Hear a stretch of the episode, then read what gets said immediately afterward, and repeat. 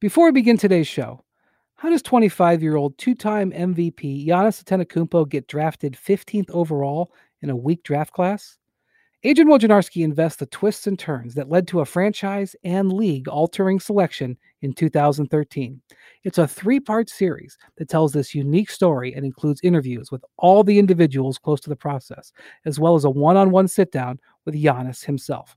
Check out the Woj Pod special, The Giannis Draft, wherever you get your podcasts.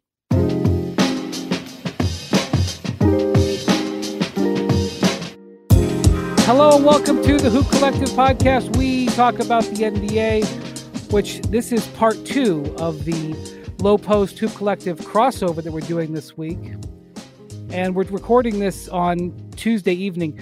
Zach, we recorded last night relatively late, um, but it wasn't late enough. And I don't know what late enough would have been. I think it would have had to have been one or two in the morning. Now, I know you went to sleep because you, you and I want to know what happened when you woke up and you saw everything that the Milwaukee Bucks had done. Take me through your experience. So I had had a very um I was I was super low on sleep, super low, which was a mistake going into this week.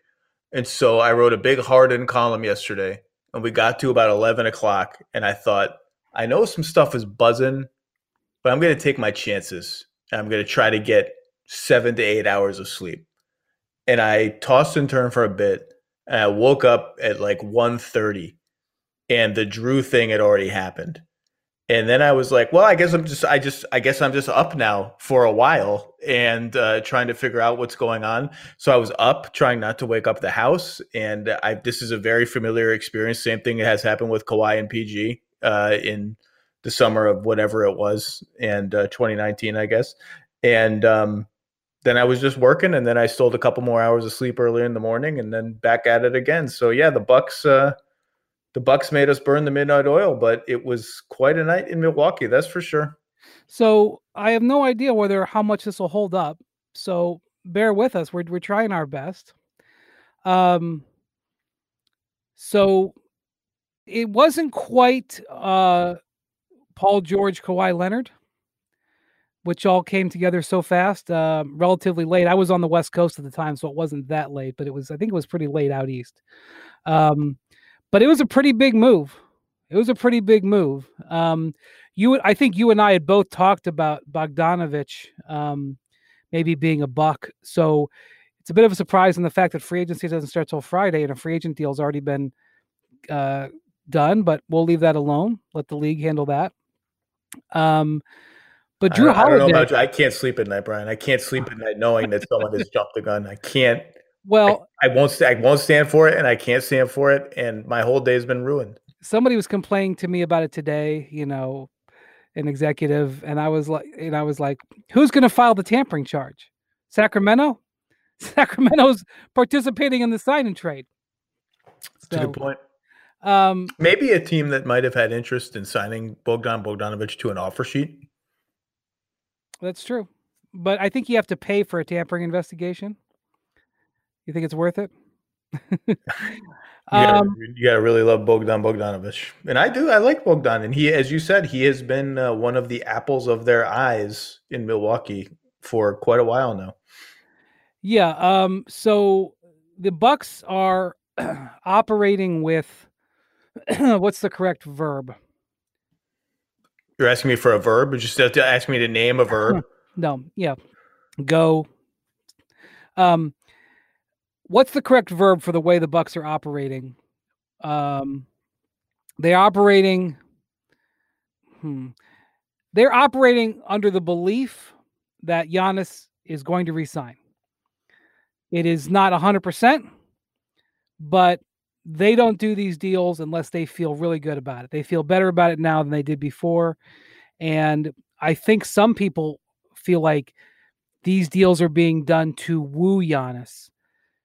I don't think that's happening, Zach. I think the Bucks are operating with knowledge.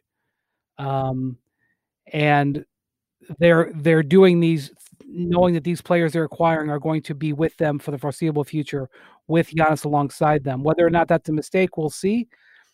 But I think there's a lot of excitement in Milwaukee, and I think there's a lot of excitement within the Giannis group right now, and I think the momentum will continue.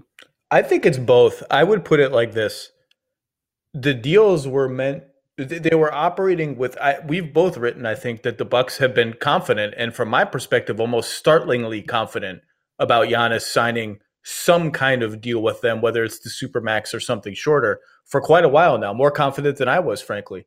Uh, i bet i didn't bet money but i bet very te- because you, i think you should you have to try I bet very tentatively that he would not sign the Supermax this summer. What I meant by that was, and again, very tentatively, I said, I don't know what he's going to do, but you force a gun to my head, I would bet he doesn't sign the Supermax, the five year Supermax. But they've been confident he's going to sign something. I've taken note of that confidence. I've downloaded it for months now, I've digested it.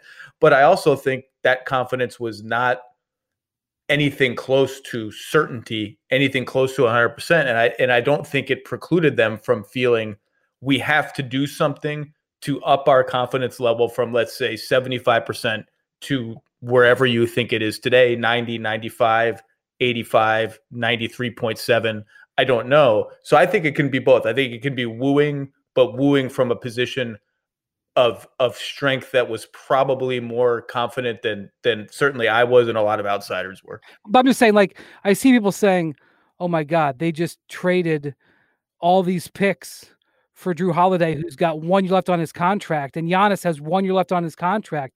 This could explode in their face. They just traded for Bogdanovich. He's going to be their best player when both these guys walk in a year. I suppose that's possible, but they are operating like A, Giannis is resigning, B, Jrue Holiday, which he can't do until February. Um, Jrue Holiday is going to extend. They believe that. But you don't you don't give up three picks and two swaps if you don't believe it. Of course.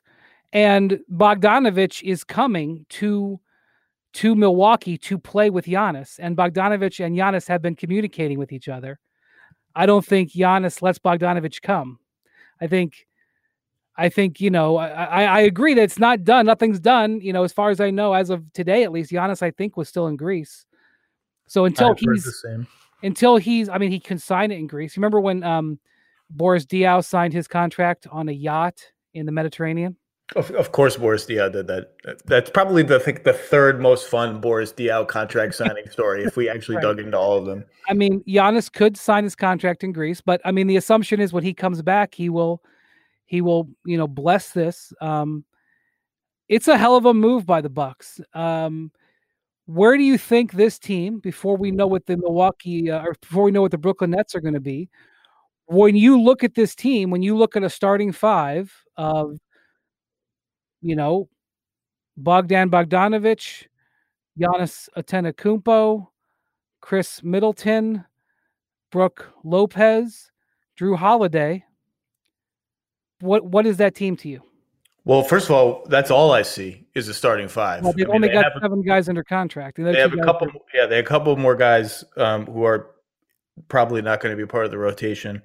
Um, I love the starting. The starting five is is dynamite. Um, it's interesting because it's very switchable, other than Lopez. Um, so it opens the door for a little more schematic flexibility, except at the position where you need the most schematic flexibility on defense.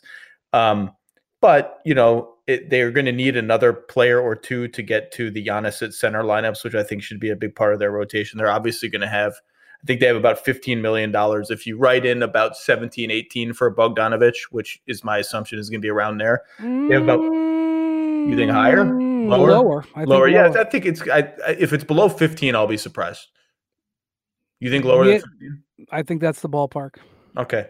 Well, whatever it is, they, they don't have much before they hit the hard cap, which now applies to them about 15, 16, 17 million. And they got they got to fill a lot of spots. And it's interesting because They've upgraded their shooting. Although I don't, I, think Bogdanovich in this role will be a very good shooter. I think Jrue Holiday is not as good a shooter as people think he is playing off of Giannis. He'll probably be a little better, obviously better than Eric Bledsoe. Um, but they didn't get, I mean, Bogdanovich is a decent, Bogdanovich and Holiday are good creators, right? They're not traditional point guards, although that has been a role that Jrue Holiday has tried to be, uh, teams have tried to shoehorn him into that role with not much success. I think he's more of a combo guard, better off the ball. So, you know, when push comes to shove, Middleton, Bogdanovich, Holiday, they have a lot of good secondary third ball handler types. They didn't really get. I mean, this is why people were sort of fixated on the Chris Paul thing, which which as I reported, as you reported weeks ago, like we both we both have reported this several times. I think there was never any traction to it. There was never any talks, really, to my knowledge. It was never a thing. Was never going to be a thing. But that's why people fixated on it. It's like, can I? Is there someone on the ball handling hierarchy above Giannis late in games? And and I don't think they found that. But certainly that starting five is going to be absolutely dynamite. I trust them to fill out a bench. Um, and they have some interesting options to do that. So yeah, I mean, I think, I think as of now, which is as of now really doesn't mean anything. You know, you mentioned what the Nets might do, other teams will do stuff, but as of now, they probably enter, you know, at the same perch they they stopped last season at, which is the favorites to get the number one seed in the East. Which no one's going to throw you a party anymore if you get the number one seed in the East in Milwaukee. Right. So um, I will say this: uh, they have some work to do on their roster, according to Bobby Marks. Bobby is planning on um, Bogdanovich to sign a, a, contract that starts about 15 million a year, and that leaves them uh, about 12 and a half million left under the hard. The reason they're hard capped is because when you receive a player in a sign and trade, um, you are hard capped. So they have a. I think Bobby's numbers. I mean, hope I don't have this wrong. I think they have about 12 and a half million. So they have to fill out a roster uh, they have to sign uh, six players, I believe, for twelve and a half million. Um, so, uh, and they, they need some depth there. So they're going to have to do some work. Pat Connaughton is a free agent. I think they'd like to bring him back, but you can't really pay him much more than the minimum. But the reason this is relevant. and by the way, a couple of teams with cap room have asked me about Pat Connaughton in the past two weeks in a way that leads me to believe that they're not opposed to paying him not a lot, but enough that it cuts deep into that 12 million. Not deep, deep, but like enough that it's a fair five, six. I don't know what the number is, but, but let me decent. tell you, let me tell you why this is remarkable. Because yesterday, Robin Lopez surprisingly opted out of his five million dollars, which would have left them only seven million to fill these spots. That's right. What do we think of that? Uh, players don't make decisions like that typically unless they have something lined up that they like better. Or I, I, guess there's always a chance that he loves Milwaukee. He loves playing with his brother. He'll do whatever it takes to be there. I don't I don't really know. Okay. So anyway, they've got some work to do. But one of the things that, that I mean, I will tell you that I mean they did not trade for. I mean, Jrue Holiday has been an all star. Um, he is a uh, he's exactly the type of player they needed. Uh, he's not an all star currently, but he's a uh, very high character guy. Um, but they have asked, like you know, if this doesn't work, they have assets that they could trade. So while they are hamstrung on future draft picks, you know, Bogdanovich will be an asset. Uh, Middleton will be harder to trade, but he'll be an asset. If Jrue Holiday extends, he'll be an asset. So they're not locked into this roster. Um, and I, I, I kind of like that just in case it doesn't work and they have to maneuver because once you trade, this is one of the things that again I was hard on the Lakers. They had nothing to trade last year. The Bucks have not will probably have not, not much not much small to trade, but if they had to do trades with any of these frontline guys, they probably could down the line. So I, I like that about it. I also think Bogdanovich is absolutely got a history of being nails in the clutch. His his reputation in Europe is of an absolute killer under pressure. We didn't see it in the 3 years he played in Sacramento because he played in almost zero high pressure games. But go look at his EuroLeague uh, and, and and and Team Serbia record. The guy delivers in the clutch, and I and I think that that's underplayed. People don't know that about him. And if he brings that, he'll be extremely valuable because let's just be honest, I don't want to be rude, but Eric Bledsoe is not known for delivering in that. Well, then, I, am a I'm a big fan of Bogdanovich. You don't have to sell me on Bogdanovich. He's a creative player. He's a smart, heady ball handler and passer, and and as you said, he is fearless. He's got a little bit of nasty to him, which which you need. I, I'm a I'm a fan, and actually, you know, that part of the deal I don't really have any issues with. I mean, I'm I think I'm I like Donte DiVincenzo. I think I'm probably a little lower on him than the Kings are, and some other people who are fans of the deal from a, the Kings' perspective or uh, or are. Um, I think that's a totally fine transaction for for the Bucks. I think Bogdan is a really really good player. Also, the last time Jrue Holiday was in the playoffs, he was seen dominating Damian Lillard at both ends. And guarding KD, you know, well enough that you asked Durant about Jrue Holiday, and I did for a Jrue Holiday profile, and Durant will perk up and look at you in the eye and start talking about like there are five dudes. I mean, not Durant's just one player, but you know, there are like three, four dudes in this league who, when they're guarding me, I mean, I'm Kevin Durant. When they're guarding me, I actually take notice of who they are because they're giving me some issues or they're making me really a little uncomfortable, and, and he's one of them. And that right there is why I was high on these moves because they got two guys. Granted, it wasn't Paul George and Kawhi Leonard. Granted, it wasn't Anthony Davis. They got two guys who I think materially helped them in the postseason. They materially helped them under pressure.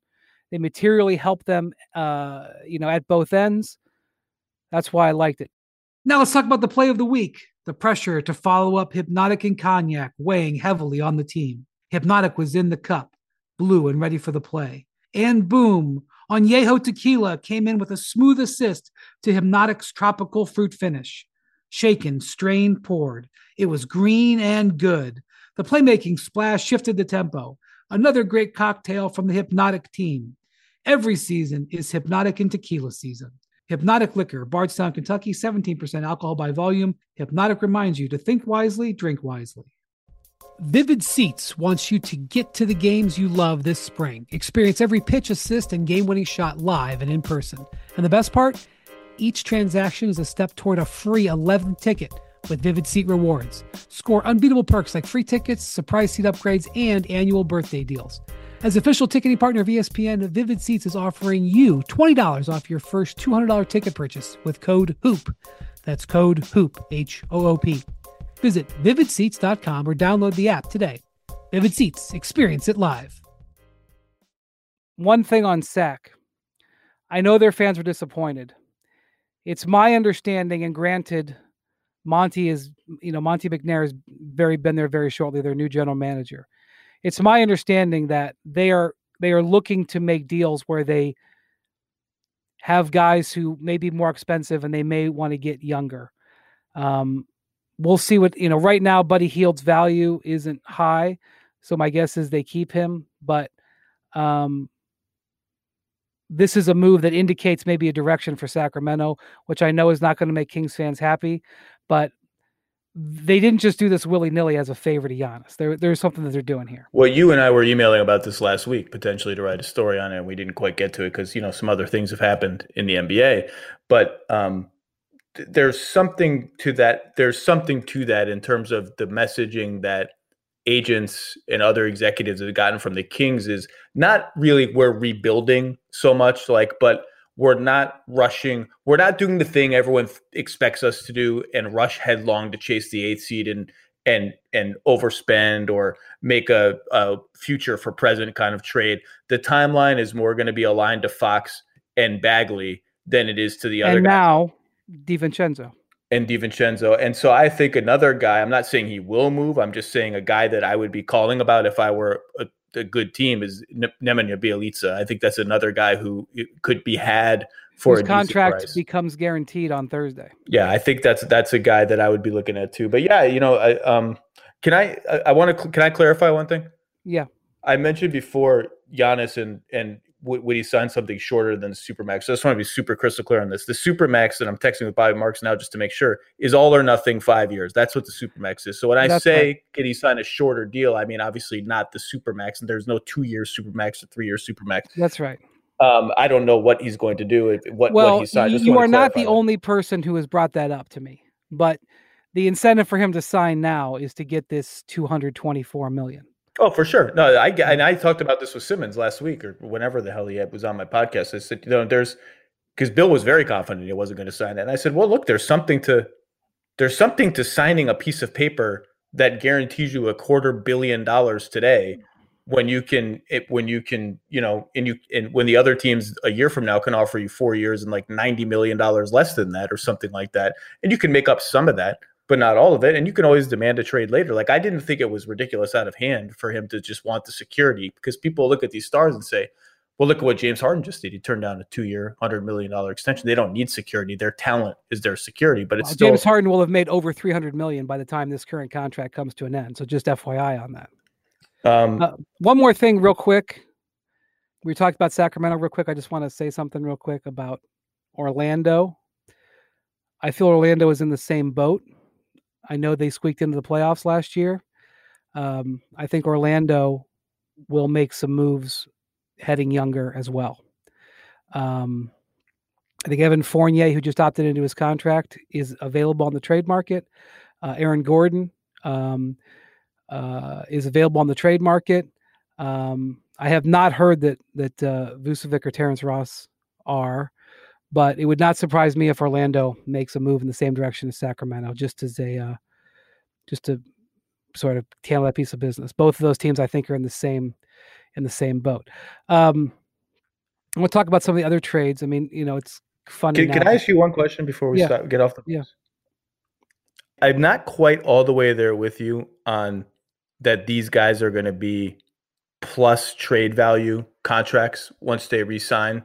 Once Holiday resigns, and Middleton right now, I think would be decently tough to trade for for like really good plus Yeah, value. he, maybe he makes thirty three million dollars. yeah, maybe maybe something neutral. I this is sort of a rhetorical question, but I, I do think it matters, and it's going to annoy Bucks fans who are euphoric today. I just want to put it to you: How much better is Jrue Holiday than Malcolm Brogdon? Well, that's a completely different conversation. But it's not different; it's connected. Well, if you're saying that they should have kept Malcolm Brogdon, that's a different conversation. That is a independent conversation. I'm just saying you gave up three picks and two swaps for a guy who I do think is better than Malcolm Brogdon. Let me be clear: I think he's a better two way player than Malcolm Brogdon. But is he that much better than Malcolm Brogdon?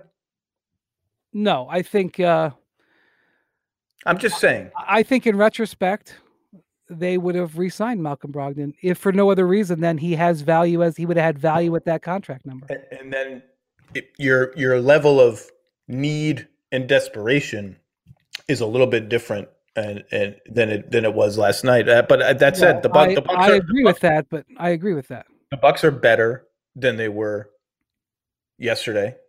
Are they And- better than uh, the Nets with James Harden? Assume that the Nets have to trade everything, that they re sign Joe Harris and they add Serge Ibaka or a player of that caliber. Are the are the Nets with Harden, Kyrie? I mean, by the way, just think about this: Harden, Kyrie, Durant, Joe Harris, Serge Ibaka. They also have DeAndre Jordan, but Serge could play stretch minutes. It might be the best shooting team in theory of all time, even better than the than the the Warriors. Uh, is that that structure versus this Milwaukee structure? Uh, how do you feel about that? It's, it's very early. It's very early. We have no information on how these teams will look on paper. We don't even know who the hell is on the teams that we're talking about right now. Right, but I just want you to think about that. I, I think it's I think it's a very very tough conversation. I, I probably would give a slight and totally meaningless, given we know nothing about these teams right now. It's about Yeah, a there's, slight. there's going to be a fight for these minimum guys, and that's those guys. well, we also don't know what Durant looks like. We don't know the- like a lot of major things. But if Durant looks like ninety five percent of what he was, I would probably lean a little bit towards that construction of the Brooklyn team. But it's it's a hell of a it's a hell of a fight. Um, uh, yeah, I think I think the Bucks are better. And look, if if this is what it takes to get Giannis to come back, then it's kind of like winning a championship almost. Like you just Yeah. you So, just, so you from just what I chalk it up. You just chalk it up. yeah, so from what I understand, you know, um, you know, they were haggling over the swaps and the and the draft picks, and Milwaukee paid a little bit more than they wanted to. Um, Agreed. Agreed. uh, whether it was an extra pick or an extra swap or whatever it was. But if they do get Giannis to sign, it's a momentous, momentous accomplishment. Um, had they won a championship, you know, would have just been like the the uh, the sweetener attached to it. But they haven't. They they've had disappointing years, and and again, having somebody who was sitting there in Cleveland when uh when this happened with LeBron leaving after two similar type seasons where they were, you know, so good and then were disappointments in the playoffs. It's a it's a I mean, it's not a championship, but it's it's just below to keep a two-time MVP. I mean, they Well, have not, Gian- Giannis is the whole thing. Giannis is the arena, the restaurants outside the arena, the vibe. they haven't they haven't been to the finals since 1975 when Kareem Abdul-Jabbar was there. They haven't had a player of that caliber for 45 years. Well, I mean, he's been here for a few years, but uh, 40 years it took them to get a player back of that caliber. Keeping him, even if it's even if it is for something shorter than another five, is huge. And not only that, this season was going to be not going to be this season likely was going to be very stressful if he I mean, we're making the assumption he's signing. This season was going to be very stressful if he doesn't sign. And or could still be. It could still be very stressful, but if he signs, it changes everything. It and by the way, among, among, the people it would have been stressful for, or could still be stressful for if he does not sign it, is Giannis himself, who has been the good guy, the white knight, the lovable dude, the guy who is trying to lift this small market team to the to the promised land, and all of a sudden would be asked every day about what how you feeling? What do you well, think? even if he wasn't asked every day, it would be discussed every day. Yes because uh, I because I know that people have said like, uh, oh, he'll just say on on on on uh, the first day of the year, I'm not talking about it, but it doesn't work that way. And his teammates are on edge all season too. I mean, that's just how this works. Right. It's a story right. that they're going to be asked about um, every day. I, uh, but yeah, I mean, like, look, if if it gets him to stay, go all in and let's do it. I, I think they made themselves better. I'm not sure how much better yet. I'm still sort of digesting it all because George Hill was a good player for them last year. Eric Bledsoe was a good regular season player. His playoff failures and, and stress uh, struggles have been well documented. I get it. Um, they have no depth. Maybe that's good for Bud to have no depth. have to play, have to lean on the starters a lot more. I may, I actually think that was a thought that that crossed their mind in, in doing all of this. Um, but I do think they're they're better I it it will it remains to be seen how much better, but they are better. And this is a big moment for Jrue Holiday. This is this feels like the capper of his career. You know, he gets traded from Philadelphia to trigger the process. Injuries dog him there, and then early in New Orleans, the Anthony Davis thing goes haywire. That team can never get healthy, whether it's Ryan Anderson or Eric Gordon or Jrue himself or Tyreke Evans or on and on and on. It's just it's Tyreke Evans.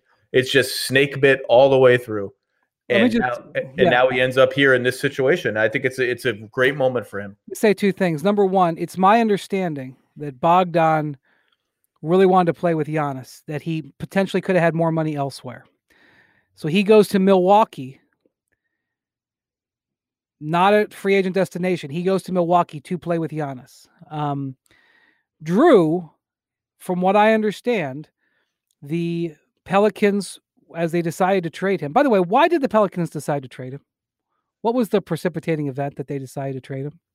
I don't know the answer. Well, I guess we'll hear from Griff, David Griffin, eventually on that. Um, well, I don't. Does it have to be one event? I think it could be a combination of lots of different things, right? Yeah. I just, I mean, last year, I mean, like I, this deal ended up being hard on the Pelicans. The Pelicans, from what I understand, really wanted a top ten pick in this draft. Uh, they had a guy that they liked, and, and maybe they will get that top 10 pick. It's not over, but they really wanted to get a top 10 pick for Jrue Holiday. And some of the teams that they were negotiating with for Jrue Holiday were out there trying to get a top 10 pick to satisfy them. Uh, and they couldn't get that pick. And I also think that they thought Brooklyn and Philadelphia would have some some interest. Well, Brooklyn and Philadelphia have maybe bigger fish to fry, so they their bids were maybe not what the Pelicans were hoping. They were talking to Denver. We, we mentioned on, on your pod last night that we thought Denver, Denver thought they had made a very compelling offer. Um, but they ended up, Griff ended up doing a, a draft pick deal essentially. Now, I, I do think that he likes Bledsoe. Uh, I don't think he'll keep both Hill and Bledsoe. I think there's a market for George Hill. Um, but it, it was it was kind of a rough deal for him to to make. But from what I understand, uh, Bledsoe's or uh, Jrue Holiday had the freedom to talk with teams about whether he was willing to extend. And, you know, there were certain teams that he wasn't willing to extend with. Um, and him going to Milwaukee, I mean, I don't think it's agreed to. I want to be clear about that. And they really can't do it until February. Uh, but I think he is open to extending. Otherwise, I don't think they do this deal, whether no matter how many picks were clearly. And I think when you talk about what precipitated it, I think it's any number of things from Zion and, and Brandon Ingram being much younger than Jrue Holiday to what turned out to be a great return being on the table. I mean, you're talking about five potential draft assets, and you can laugh about it and say, well, the Bucks draft picks are going to be crap as long as Giannis is there. But these picks are some three of the five draft assets are 25, 26, and 27. Like we don't know what what did we don't know is of course what, not. is the world going to be underwater in 2027? I don't know. 27, who knows? But what I'll say, just uh, outstanding uh unprotected picks. That's a that's a rough thing to have on your on your sheet. Um, but what my point about all this is is you have two guys who had options saying, I want to be in Milwaukee. You know, I will go to Milwaukee. I see a future for myself in Milwaukee. That is not a minor feat. It doesn't get you two points on the scoreboard. It doesn't get you a buy into the second round of the playoffs, but that is that is not nothing. That is Giannis Antetokounmpo as a drawing card. That is, you know, what do they say about star players? Come get guys to come play with you. I know that this isn't LeBron getting Anthony Davis. I recognize that. This isn't um, some of the, the star super teams that have been built, but this is Giannis drawing in these guys. Um, and they paid a pretty penny. They, you know, they paid a premium for it. It wasn't like it was, uh, you know, they were coming for nothing. But th- there's something to be said for that. Before I move well, on, and, and I just want to say one more thing. One thing I've said from the from consistently, and I still believe it is for all the noise, I've always said the most fun outcome for me as a neutral NBA person is for Giannis to stay in Milwaukee. I think these small markets have to have it's better when they have a chance. It's better when the talent is a little bit more spread out. It's better when a place like Milwaukee has a moment that lasts for longer than a moment, which this is now hopefully going to last for them from their perspective, hopefully. Um, and I, you know, and as hokey and romantic as it sounds, the the Dirk title and titles of that ilk are more memorable because he stayed in that city for his entire career and wanted to win there and and gave everything to win there. And the fans lived and died with him and felt his failures and felt pain along with him when he failed and felt his triumphs when he triumphed. Like it just is it just is. Like that title to all NBA fans our age and probably 10 years younger stands out not only because it was a one time only thing the Mavericks never won again but because it just it felt cool, and I and I think that's what a Giannis title in Milwaukee would feel like, and I think that's healthy for the league. Frankly, that's better to me. It's healthier than him going to Golden State or him going to whatever super team you want him to construct. All right, I'll touch a few things here. Um, looking at some other things happen in the league. Uh, sure. Uh, I think one of the most interesting things you had the story today. Gordon Hayward was supposed to decide on his $34 million uh, option for next season by five o'clock Tuesday. He and the Celtics agreed to push that back to I think five o'clock Thursday after the draft. Correct. Which leaves the leaves the Celtics um, the draft night to potentially move around using Gordon Hayward. What do you? I mean, it is not. I mean, it is a poorly kept secret that Gordon Hayward has been looking around at options um, for the last month. Um, if he were to opt out of that contract, which is huge money, 34 million. Um, not great for the for the Celtics. We, we they we, they lost Al Horford for nothing last year. They lose Gordon Hayward for nothing this year. It's not great asset wise. What do you make of Gordon Hayward and this decision and sort of what looks like the Celtics working with him either opt in and they maybe trade him, or he opts out and maybe a sign and trade and and leaving you know sort of agreeing to work together through the draft for it. Yeah, I mean all those options are on the table. Um, opt in. And I think the Celtics would love if he opted in and they could just keep him and figure it. I mean, they think he's a very good player, and he was a very good player for them last year when I healthy. mean, this is probably surprising some fans. Those of us who are, you know, we've heard about this for a while. I've been talking to people about Gordon Hayward for weeks. This is probably surprising some fans, though, Zach. I, I, think it's been out there. The rumbling we, the, we've I've talked about it. I mean, other it's been out there. Maybe it's a little surprising, but I, I don't think so anymore. Particularly not diehard Boston fans. Um, but um, what was I saying? Oh, Hayward. Uh, yeah, it, it, it's a fascinating situation. You know, they'd be thrilled. I think if he opted in and just sort of played it out, which I think is it the most likely outcome. I don't know, but it's up there. I don't know. Um, I don't know either and and you know um, our our old colleague Chris Haynes wrote a story about the Hawks being a potential target for him. I wrote weeks ago, or I, I think I wrote it. At, either I said it on a podcast with Bobby Marks, or I wrote it, or both.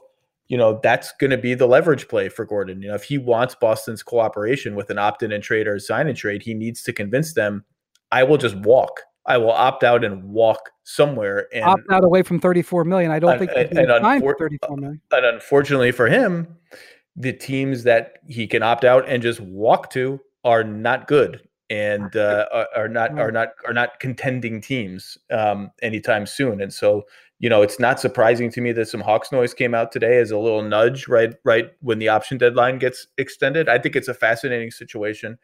Um, there are any number of places where he could perhaps end up. I don't know where he will end up, but um, it will be interesting to see. Um, Boston has been having conversation with, with with teams trying to move into the top ten, uh, offering their picks, but Danny Ainge.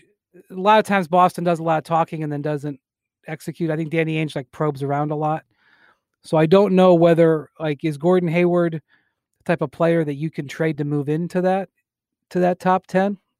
Is there a you know, are they waiting to see if a certain player is available when a pick becomes available? Um I don't know. I mean, there's been a lot of teams that have tried to move into the top 10, Zach, in this last uh, seven to 10 days. And these teams aren't really looking to give up those picks, uh, even, no matter what anybody says about this draft. Yeah, people like um, people like the picks. Nobody like the top three picks are like you know. There's been all this trade noise, trade buzz about them, but people like the picks sort of below that and and are happy to have them. And so yeah, I agree with you.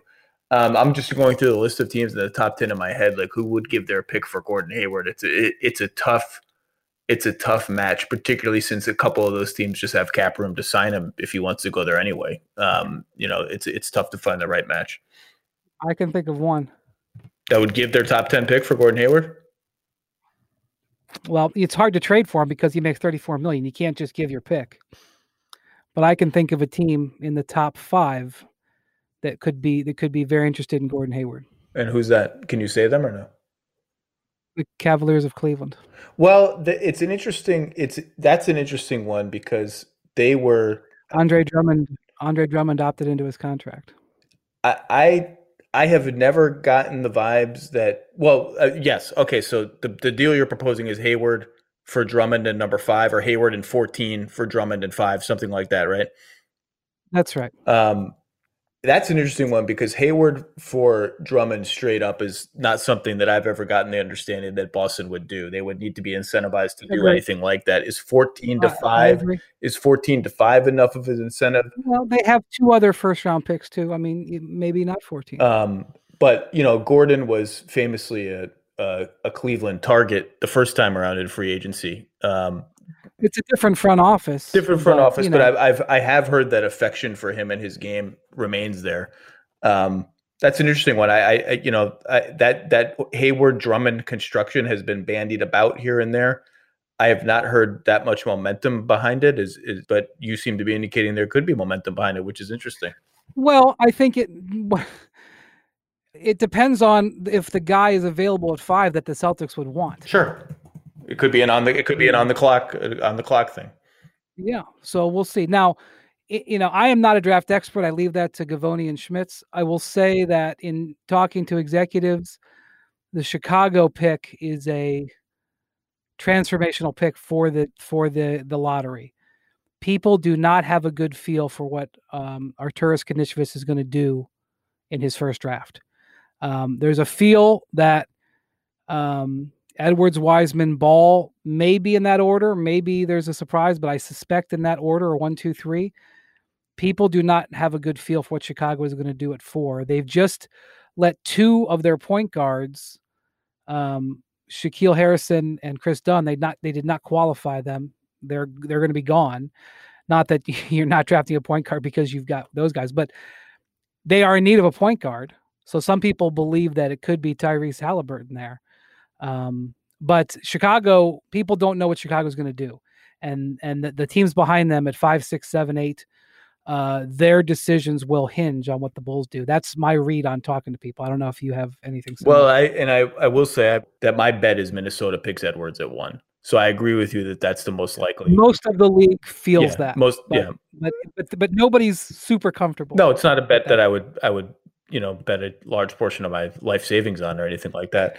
Um, Ball at three is interesting. That there has been, you know, there has been a little more of that buzz in the mocks. Some of the mocks have him there now.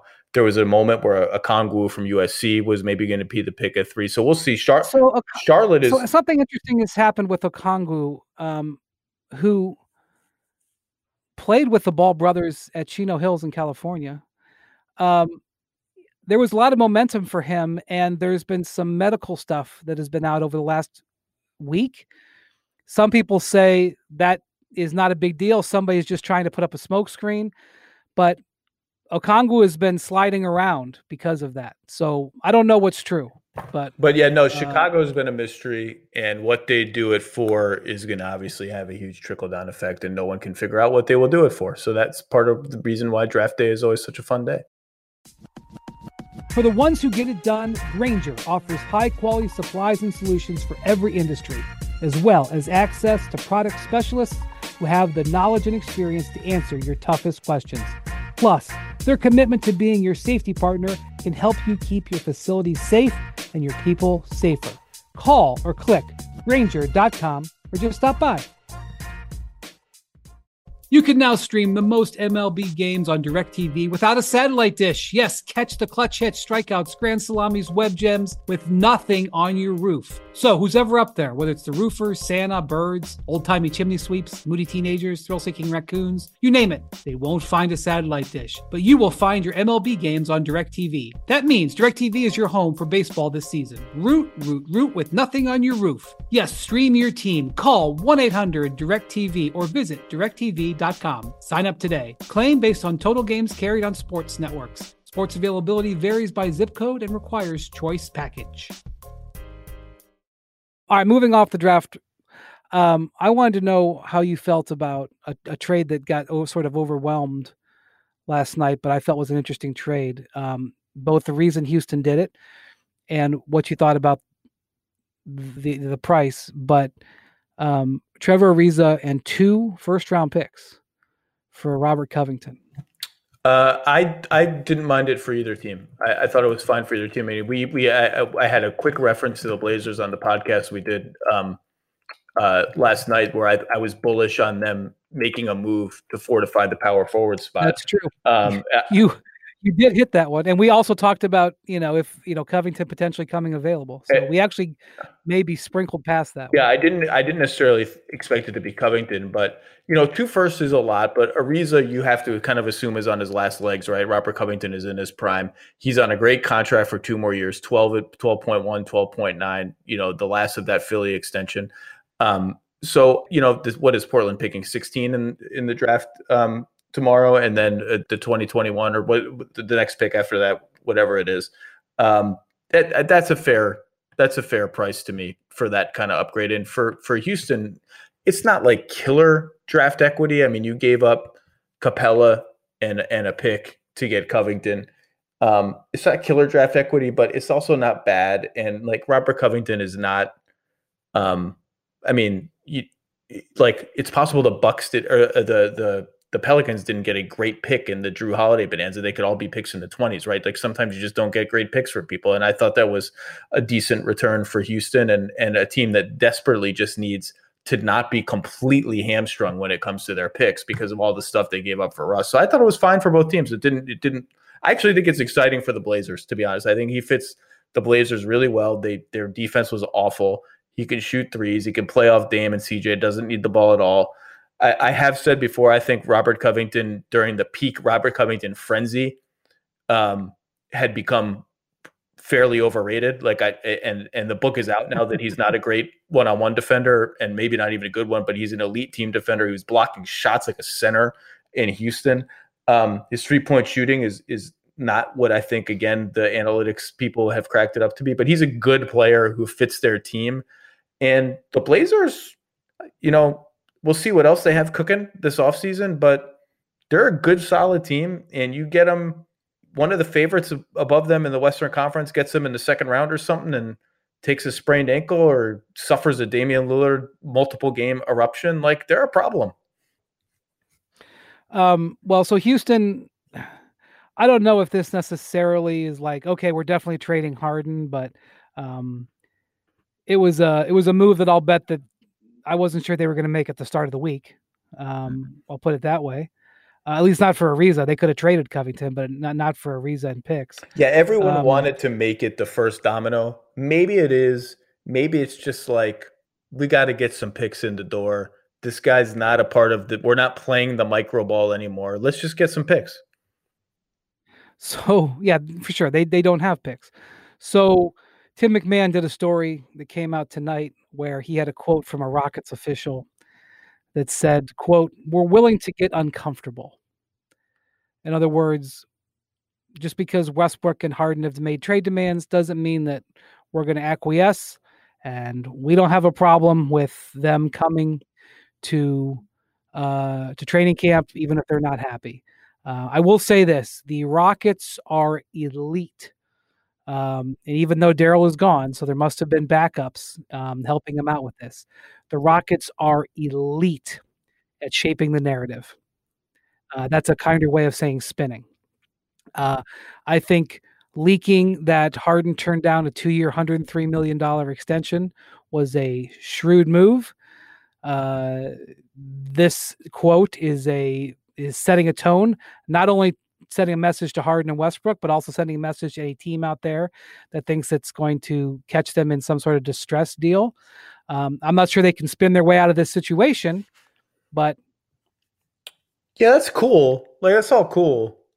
I, I don't. I don't think. I don't think like. Uh, I don't. I don't think Sean Marks reads that story and is like, "Oh God, they're really keep, they're keeping James like every my, everything has been thrown awry for me. I, I, don't, you know, I, I think it's cool to say that. Like, that's cool. Like, you should say that. And and really, you know, maybe the message is not meant for Sean Marks or Daryl Morey or whatever GM you want to make up who's theoretically chasing James Harden. Maybe the message is meant for James Harden. And maybe the message is meant is meant for Russell Westbrook to a lesser extent. But maybe the message is you really want to do this? Like just we touched on this this topic last night. Like, are you gonna what are you are you gonna sit out? Like, what are you gonna do? Like, come play. You want to play? I don't think you want to go through the scrutiny of of whatever the end game of that scenario is. Maybe the message is for those for the players too, whether it is well received or not, or whether it's a smart move or not, is a different story. But it it could be not for not for the James Harden suitors, or it could be for both the audiences. Yeah, I mean, um, again, there's the the Kobe path we talked about last night. You could just say we're not trading you, but um, you know they're they're they're managing the message, and I think doing okay. Uh, it doesn't dig them out of the hole, but um, they're doing okay. What did you think of the reported, which I think um, McMahon um, has confirmed that there was at least some cursory discussion about Russell Westbrook for John Wall, which we sort of threw out in passing last night, kind of quasi joking. But I, I um, can't remember exactly what trade it was, but there was a trade between I want to say the Hornets and the Pistons, centering around Ben Gordon and Corey Maggette. I may be getting the details wrong. Where I called it the most depressing trade in NBA history because it was just like the players weren't relevant. It was just all about like unwanted salaries. Like for players that had become sort of like NBA nerd, beloved players in their primes. And this reminds me of that, where it's just like we've really arrived there where the teams with those two contracts just call each other. I'm just making this up. Just call each other and be like, How you doing? How you feeling tonight? How many drinks are you into the You want to get frisky? You want you want to get crazy? You up? you up? You up? Tommy, Tommy Sheppard, one of the great guys in the NBA. Can we agree on that? General no manager question. of the Wizards. No question. Tommy, you, Tommy, you up? I may be apologize oh if I'm getting the details of the of that trade wrong. I know Ben Gordon was in it. There's some trade where I was like, "This is it. It's not going to get." And then and then you had the Biyombo Mozgov trade where like the 26 yeah. the poster children for the 2016 cap spike yeah. bonanza were traded for each other like maybe that has surpassed it i don't know uh well stay tuned. I'm tuned looking it up now don't end the podcast give me a get another topic okay. while i look up this trade because it's going to drive me crazy um so Golden State Warriors, you think they? I think they've had a, a number of offers for number two. Uh, some of them have been interesting. I've heard some of them. I, I just don't want to be that guy who puts it out there. But um, you think they uh, you think they go ahead and stay in draft? Uh, I don't know. You know, it's hard to know. I, I haven't. There's been there's been so much noise about these these two t- teams at the top of the draft. I know. Um, I haven't landed anywhere yet. I mean, I'm sure they're still talking. There are some. I've pitched all of them. I've made up every fake trade for the Warriors at number two. I think some of them are reasonable. Some they are reasonable. They don't like. Some are unreasonable. Some of the rumors are are I think totally unfounded. So that leaves me. I, I did not find. I did not find a veteran star that they could get for number two. I kicked around Jrue Holiday trades. That ship has obviously sailed. Sure, stuff is out there, but the confusion and the and in my inability to land anywhere where I felt solid with with what they would do and what they were planning to do leads me to believe that if I had to guess that, that they they, they probably feel the that they way. make the pick that they just make the pick, particularly if they probably if, particularly if, if it's if Wiseman is there. Yeah, I think they feel the same way. Also, I think teams that were preparing for Giannis 2021, Miami, Dallas, Golden State, maybe New York, although New York doesn't have much to choose Toronto. from. Toronto. I think they, you know, I don't I don't know how drastically it could affect their their plans Friday, but um it could be plan B for I, I think of those teams, Miami is the one that maybe is affected the most because I think Dallas is already trying to hunt for good players anyway, figuring if he picks us, we'll just we'll just make it happen. Toronto has the VanVleet thing; they can take care of that either way and still have been fine theoretically to, to make things happen. For honest, Miami's got Dragic and Crowder, and they have the Bam Adebayo um, max sitting there, where they could have played the cap hold game, wait a year and be a cheaper cap hold, and and you know as I've said before, Bam and Giannis have the same agent. Know, that's tricky tricky. And now that becomes perhaps simpler for them at this point. True. Uh, all right. Well, um, I, I, I don't know whether tomorrow will be super interesting or not. I, I seven or eight days ago, I felt like there was going to be a lot of action on draft night, but we've had so much happen, and who knows what will happen as soon as. I mean, I feel like as soon as we wrap this, stuff will start to. If happen. it does, let's just jump back on. If it happens before eleven, it's ten right now. If it happens before eleven, let's. But and just for the record, in June 2012, so probably at the draft, the Charlotte Bobcats, the Bobcats, first of all, that makes every trade 15% more depressing right off the bat. the Bobcats acquired Ben Gordon in a top 14, a, a, a, protected pick that became less protected as the years went on, in exchange uh, for Corey Maggette, who went to the Pistons.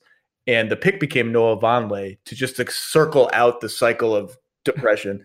That's the trade. I don't remember exactly. So my guess is Corey Maggette had had one more, or I'm sorry, Ben Gordon must had one more year, uh, uh, or Corey Maggette rather had one more year left on the deal than Ben Gordon, or whatever the mechanics would have been. But it was very depressing, and uh, that's all.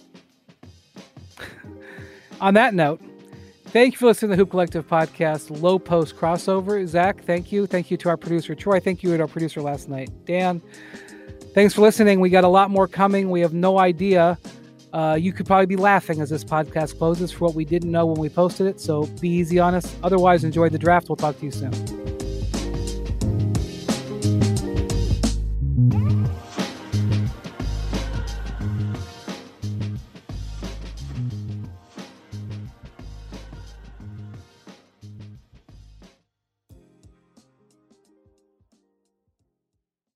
And now, two pigeons bemoaning the fact you can stream DirecTV satellite free. You see this? A family watching baseball on DirecTV with no satellite dish in sight. Let's heckle them. You call that changing the channel? Choke up on the remote, buddy. I hope getting all these games on DirecTV makes up for your mother not pre-chewing your sunflower seeds. DirecTV has the most MLB games. Call 1-800-DirecTV.